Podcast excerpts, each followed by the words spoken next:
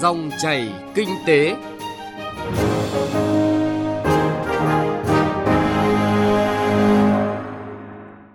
Biên tập viên Xuân Lan xin kính chào quý vị và các bạn. Thưa quý vị và các bạn, dịch COVID-19 đang được kiểm soát tốt ở nước ta, tạo cơ hội để biến áp lực từ bối cảnh mới này thành động lực thúc đẩy quá trình hồi phục và phát triển kinh tế nước ta trong thời gian tới. Và trong quá trình này, cần đẩy mạnh tốc độ cải cách thể chế kinh doanh, xây dựng cơ chế đột phá để nắm bắt cơ hội mới. Đây là nội dung được đề cập trong dòng chảy kinh tế hôm nay – sau đó, mời quý vị và các bạn nghe Bộ trưởng Bộ Công Thương Trần Tuấn Anh chia sẻ về những việc cần làm ngay để chuẩn bị sẵn sàng cho thời điểm hiệp định EVFTA có hiệu lực thực thi. Trong mục chuyện thị trường ở phần cuối chương trình có nội dung thị trường xuất khẩu gạo ổn định, giá tốt, kích thích người dân và doanh nghiệp. Trước khi đến với nội dung vừa giới thiệu, chúng tôi điểm lại một số thông tin kinh tế đáng chú ý. Thưa quý vị và các bạn, theo báo cáo triển vọng kinh tế toàn cầu tháng 6 này của Ngân hàng Thế giới, kinh tế toàn cầu sẽ suy giảm nghiêm trọng ở mức 5,2% trong năm nay do tác động của dịch COVID-19.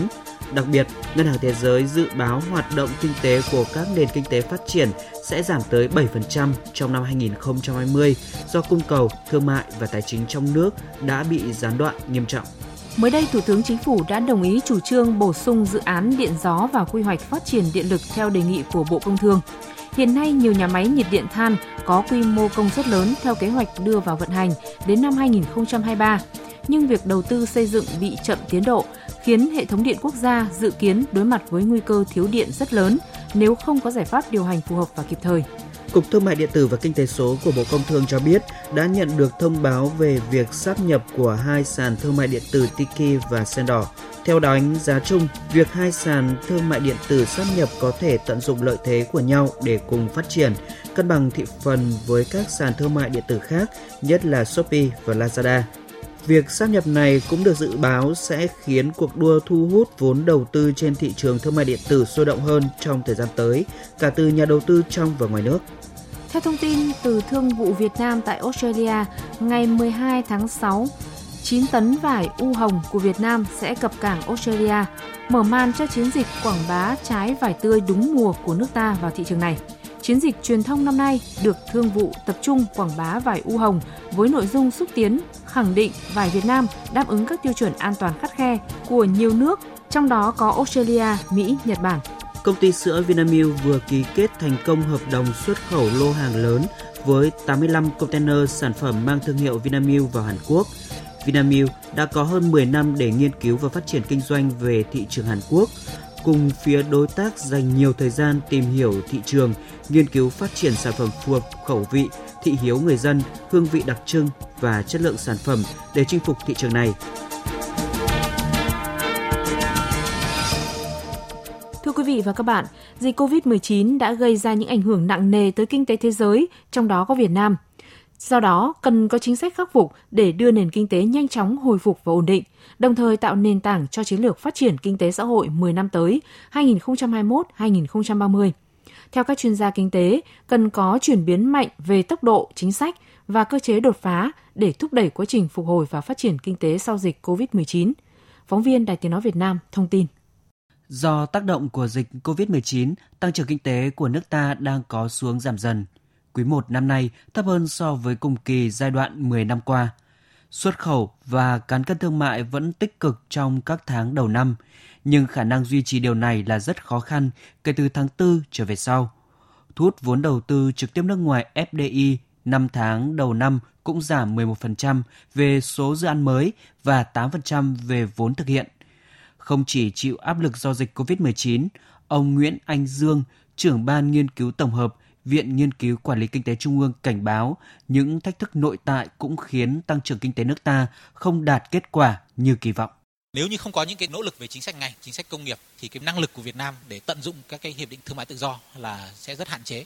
Tỷ lệ cái tận dụng ưu đãi tính đến năm 2019 và tôi lưu ý nhất là cái con số về CPTPP. Cái tỷ lệ tận dụng CO trong CPTPP là chỉ khoảng 1,7% nó thấp hơn rất nhiều so với tỷ lệ tận dụng trong các hiệp định thương mại tự do khác. Tất nhiên, CPTPP mới chỉ là năm đầu thực hiện và còn có nhiều cái để doanh nghiệp Việt Nam thích ứng. Nhưng cái này nó cũng cho thấy cái năng lực tận dụng của CPTPP nó cách xa hơn rất nhiều so với của các hiệp định khác. Và đây cũng là những cái vấn đề mà nếu như không có những cải thiện căn bản về năng lực sản xuất, về chính sách công nghiệp thì Việt Nam sẽ gặp rất là khó. Rõ ràng, nền kinh tế nước ta đang đứng trước thách thức kép đến từ ảnh hưởng của dịch COVID-19 và từ việc tốc độ cải cách thể chế kinh doanh chưa đáp ứng yêu cầu đặt ra của bối cảnh hội nhập mới, với một loạt hiệp định thương mại tự do mà nước ta đã ký kết. Ông Đậu Anh Tuấn, trưởng ban pháp chế Phòng Thương mại và Công nghiệp Việt Nam đánh giá, mặc dù doanh nghiệp trong nước chưa mạnh, quản trị chưa cao, nhưng khả năng thích nghi rất tốt. Do đó, doanh nghiệp Việt Nam hoàn toàn có khả năng thích ứng với bối cảnh bất định của kinh tế thế giới hiện nay. Điều quan trọng là cộng đồng doanh nghiệp cần hỗ trợ nhiều hơn từ phía nhà nước, nhất là về cải cách môi trường kinh doanh. Ông Đậu Anh Tuấn nhìn nhận. Về cải cách môi trường kinh doanh thì thời gian tới Việt Nam có lẽ phải đẩy mạnh hơn và tiến hành một cách rất là thực chất. Hiện nay Việt Nam đã đi bước dài trong việc đơn giản hóa thủ tục, thành lập doanh nghiệp rất là dễ là một cái điểm sáng về đăng ký kinh doanh trên thế giới. Nhưng mà Việt Nam đang bước ra một cái giai đoạn cải cách khó hơn. Nhưng vấn đề phía sau đăng ký, đấy là vấn đề về cạnh tranh, vấn đề về cái chất lượng điều hành, vấn đề về giải quyết tranh chấp, những vấn đề cải cách khó hơn. Thì cái này đòi hỏi cải cách phải mạnh mẽ hơn và thay đổi lớn hơn. Thì ờ, hiện nay Việt Nam có lẽ phải bước sang giai đoạn mới là giai đoạn là phải tạo thuận lợi, chứ không phải là giai đoạn tháo gỡ khó khăn. Có lẽ là sang bối cảnh mới, nhà nước phải tạo ra một cái môi trường hoàn toàn khác để thúc đẩy khởi nghiệp, để kiến tạo các chuyên gia kinh tế đánh giá cao việc chính phủ lập tổ công tác đặc biệt về thu hút vốn đầu tư nước ngoài FDI. Điều này cho thấy Việt Nam chuyển biến từ tích cực trong bị động sang tích cực trong chủ động thu hút đầu tư tức là nền kinh tế sẽ không đơn thuần dọn chỗ cho nhà đầu tư nhìn thấy và lựa chọn có vào hay không, mà đã chủ động đón đầu dòng đầu tư quốc tế đang dịch chuyển sau dịch COVID-19 để lựa chọn được những doanh nghiệp dẫn đầu về quy mô và công nghệ nguồn để tham gia đóng góp thực chất hơn cho kinh tế Việt Nam. Chuyên gia kinh tế Võ Trí Thành nhấn mạnh, chỉ có tốc độ cải cách cao và cơ chế đặc biệt mới giúp đón được các doanh nghiệp đại bàng tới làm tổ. Còn đi chậm có thể chỉ đón được chim sẻ. Hai cái vấn đề về cải cách thể chế ở đây. Một là tốc độ, thời đại bây giờ là tốc độ. Không phải chỉ công nghệ chuyển biến nhanh, mà mọi thứ đều nhanh, đều bất định, đều rủi ro. Và thứ hai, nó phải có cơ chế đặc biệt. Không phải ngẫu nhiên mà vừa rồi có cái tổ công tác đặc biệt để thu đại bàng. Đón đại bàng chậm thì lại thành chim sẻ. Mà mình lấy đại bàng rất là cần tốc độ mà lại phải có cơ chế đặc thù như thế này thì tôi nghĩ là cái bài toán về bộ máy về phối hợp về thông tin về những cơ chế đặc thù phản ứng. Đấy là một cái rất là lớn. Tất nhiên, bài toán đặt ra là trong hàng loạt các thay đổi thì chọn FDI nhưng vẫn không được bỏ quên phát triển khu vực kinh tế tư nhân. Phát triển doanh nghiệp bản địa cần được xem là nhiệm vụ quan trọng để Việt Nam tự cường và tăng năng lực chống chịu rủi ro trước những biến động khó lường của kinh tế thế giới hiện nay – các chuyên gia kinh tế khuyến nghị cần sớm xây dựng chính sách phục hồi và phát triển kinh tế hậu COVID-19 và thực thi một cách có hiệu quả cao nhất. Bên cạnh việc tiếp tục đẩy mạnh tháo gỡ điểm nghẽn về hạ tầng và nguồn nhân lực, thì điểm có thể làm được ngay, làm nhanh và với chi phí rẻ nhất chính là cải thiện môi trường kinh doanh, thúc đẩy tái cơ cấu nền kinh tế. Muốn vậy, cải cách thể chế kinh doanh trong thời gian tới phải có được tốc độ nhanh và cơ chế thực sự đột phá.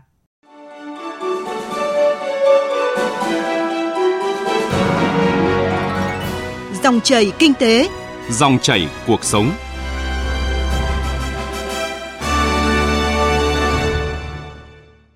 Thưa quý vị và các bạn, trong nội dung đòi hỏi cải cách môi trường kinh doanh để thúc đẩy và hồi phục nền kinh tế nước ta sau dịch Covid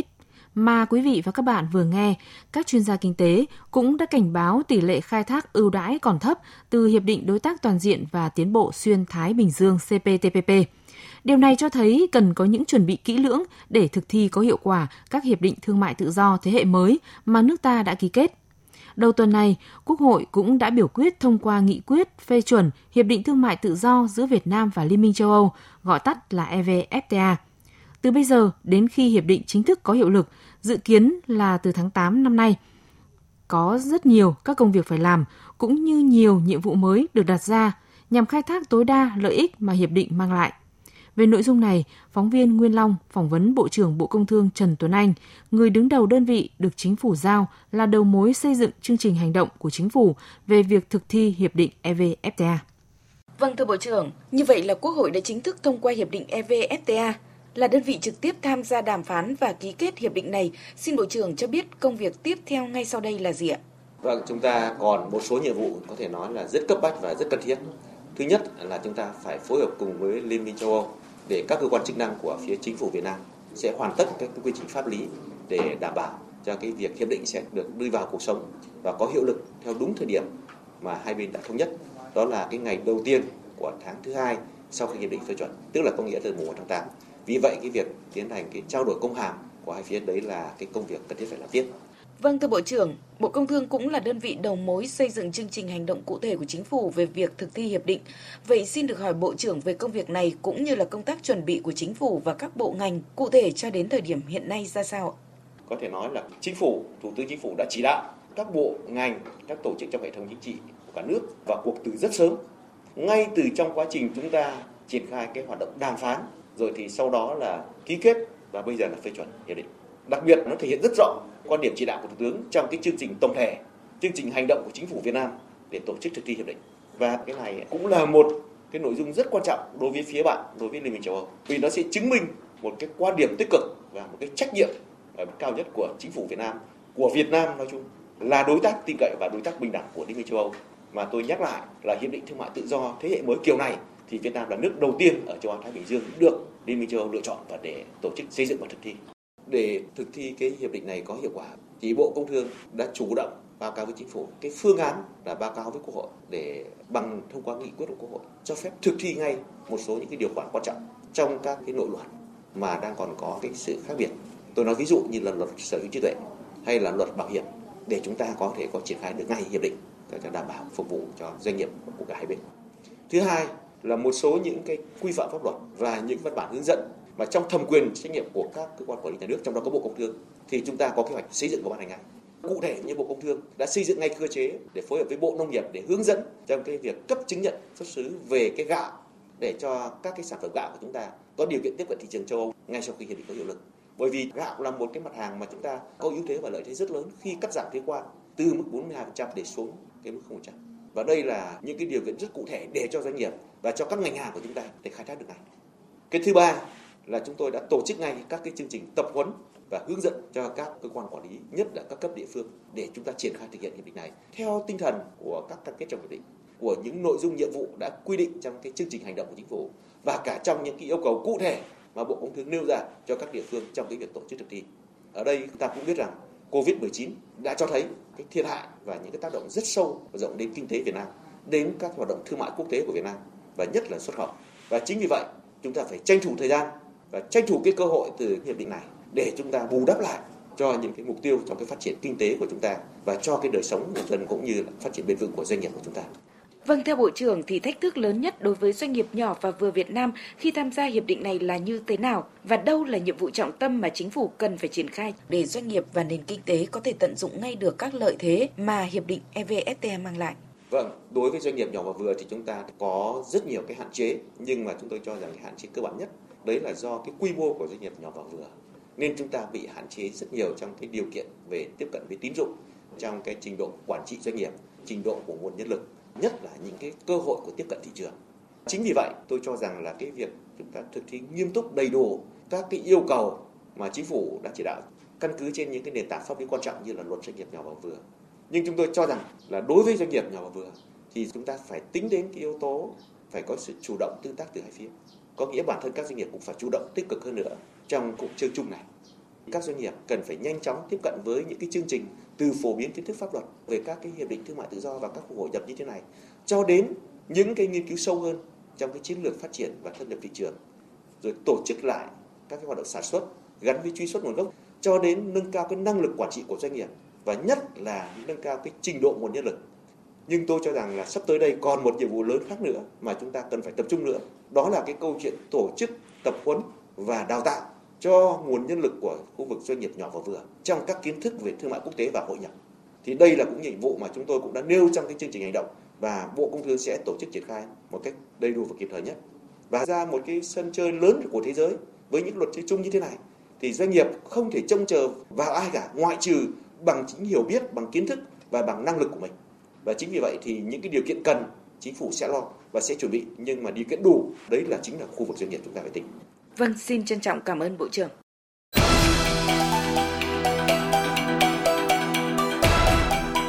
Chuyện thị trường